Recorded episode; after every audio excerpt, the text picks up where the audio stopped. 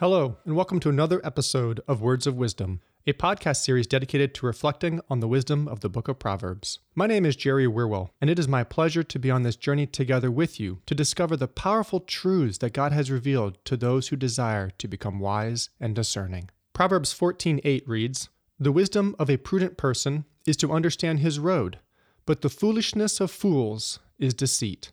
A prudent person is a person who is careful and sensible being marked as someone of good judgment and cautious or circumspect as to dangers and risks. Since the structure of this proverb is antithetical parallelism, the wisdom of a prudent person stands in antithesis or in opposition to the foolishness of fools.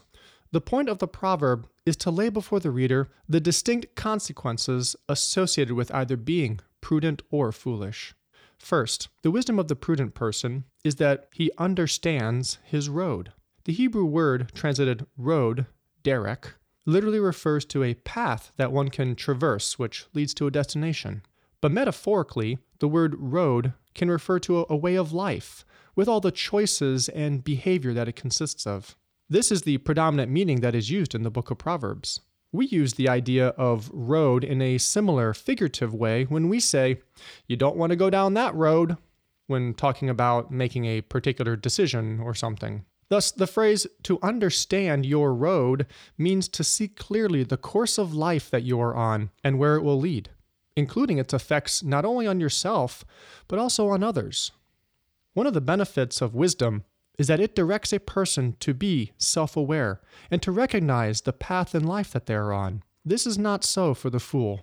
The proverb asserts that their foolishness is deceit. It's not that foolishness and deceit are somehow the same thing, but that foolishness results in deceit. Now, there's likely a double meaning intended here, where the fool's deceit includes his own self deception as well as his corresponding deceit of others. In fact, it would be hard to dissociate these two ideas. Most often, fools are themselves deceived by the enemy into thinking wrongly about life and how they should live. And in turn, they resort to mischievous and deceitful methods in attempting to achieve what they want. The fool may think their road, that is, their course of life, can offer a solution to life's troubles, but it is only a deception, a fraud, a smoke and mirrors ploy that will leave the fool destitute of what they most desire. But not only that, due to their inability to see the immorality of their life, they scheme to victimize others, all the while being unaware that they are victimizing themselves as well. There is an ancient Greek aphorism that says this Know thyself. Now, while there are a number of different ways ancient Greek writers have used this phrase, it still remains one of the simplest invitations to reflect on oneself. This can be a daunting task, though, since reflecting on the interior life of oneself can be fraught with the discovery of many undesirable and non virtuous traits that can be difficult to accept. It isn't easy to look in a proverbial mirror at your own soul. When faced with who we are on the inside, it can be a disturbing reality because self reflection brings to us a conscious recognition and understanding of our personal weaknesses and lack of self knowledge and self awareness we learn just how much we don't know about our own selves. And sometimes after reflecting, we might wish that what we found was something other than what it really was. Before reflecting on ourself, we were ignorant to what we didn't realize about ourselves. And in that ignorance, we probably thought everything was fine. But when we decide to look inside ourself, we can no longer hide behind the facade of ignorance. Nevertheless, self reflection, as challenging and formidable as it might seem to undergo, actually pays great dividends because until we understand and accept ourselves with who we currently are, we can never move forward toward the person we want to be. On the other hand, the fool is not interested in knowing themselves. They could care less about the final destination of the road that they are on. That's one of the great dangers of living in self deception. You never really know what's real about yourself or others because you are caught in the same deceitful scheme that you're promoting. This reminds me of the saying, you can't play in the mud without getting dirty. Thus, to be a deceiver means on some level that you yourself are deceived as well. And it is difficult for the fool to see this while they are involved in their evil schemes. I remember hearing another expression growing up that relates to this idea. It's the saying, pigs don't know pigs stink. Most often, it takes someone pointing out the foolishness of the fool before they can see it themselves. But even then, the fool may not listen or even care. To illustrate this proverb, I'm going to summarize an article about a man named Diederik Stapel from the New York Times on April 26, 2013. Diederik Stapel was a Dutch social psychologist who did his graduate work at the University of Amsterdam, earning his PhD in 1997. His research surrounded understanding the effect of priming, which is how words, concepts, and stimuli affect our perspective and behavior in subconscious ways. What his research demonstrated was that people's attitude and understanding of something is directly correlated to how they either subconsciously assimilate or contrast associated stimuli that they have recently encountered. And therefore, he was able to demonstrate how and when a person is primed will directly influence their opinions and decision making.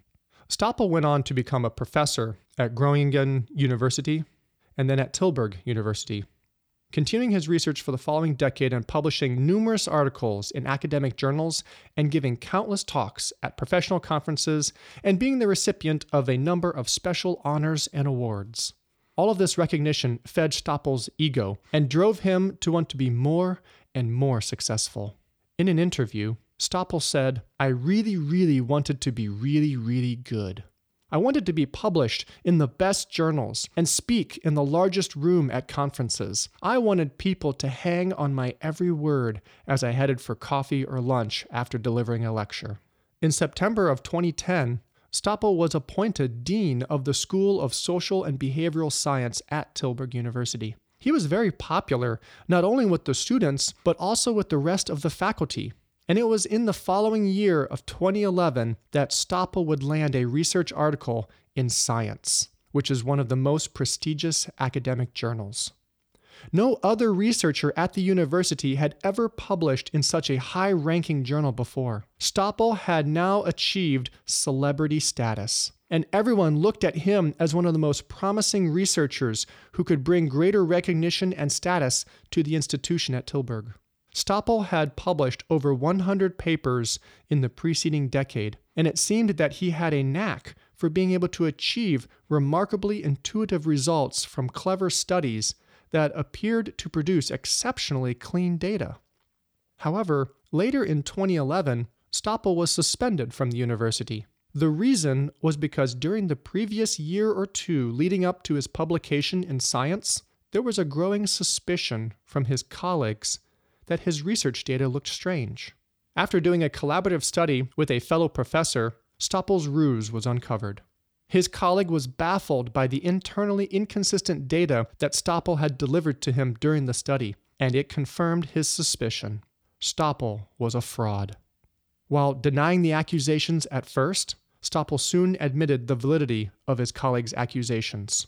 But Stapel didn't just adjust the data, he actually created almost all of it at home in the evenings, filling out questionnaires and making data sets that would indicate the results that he wanted the study to find. He was doing the inversion of the proper scientific method.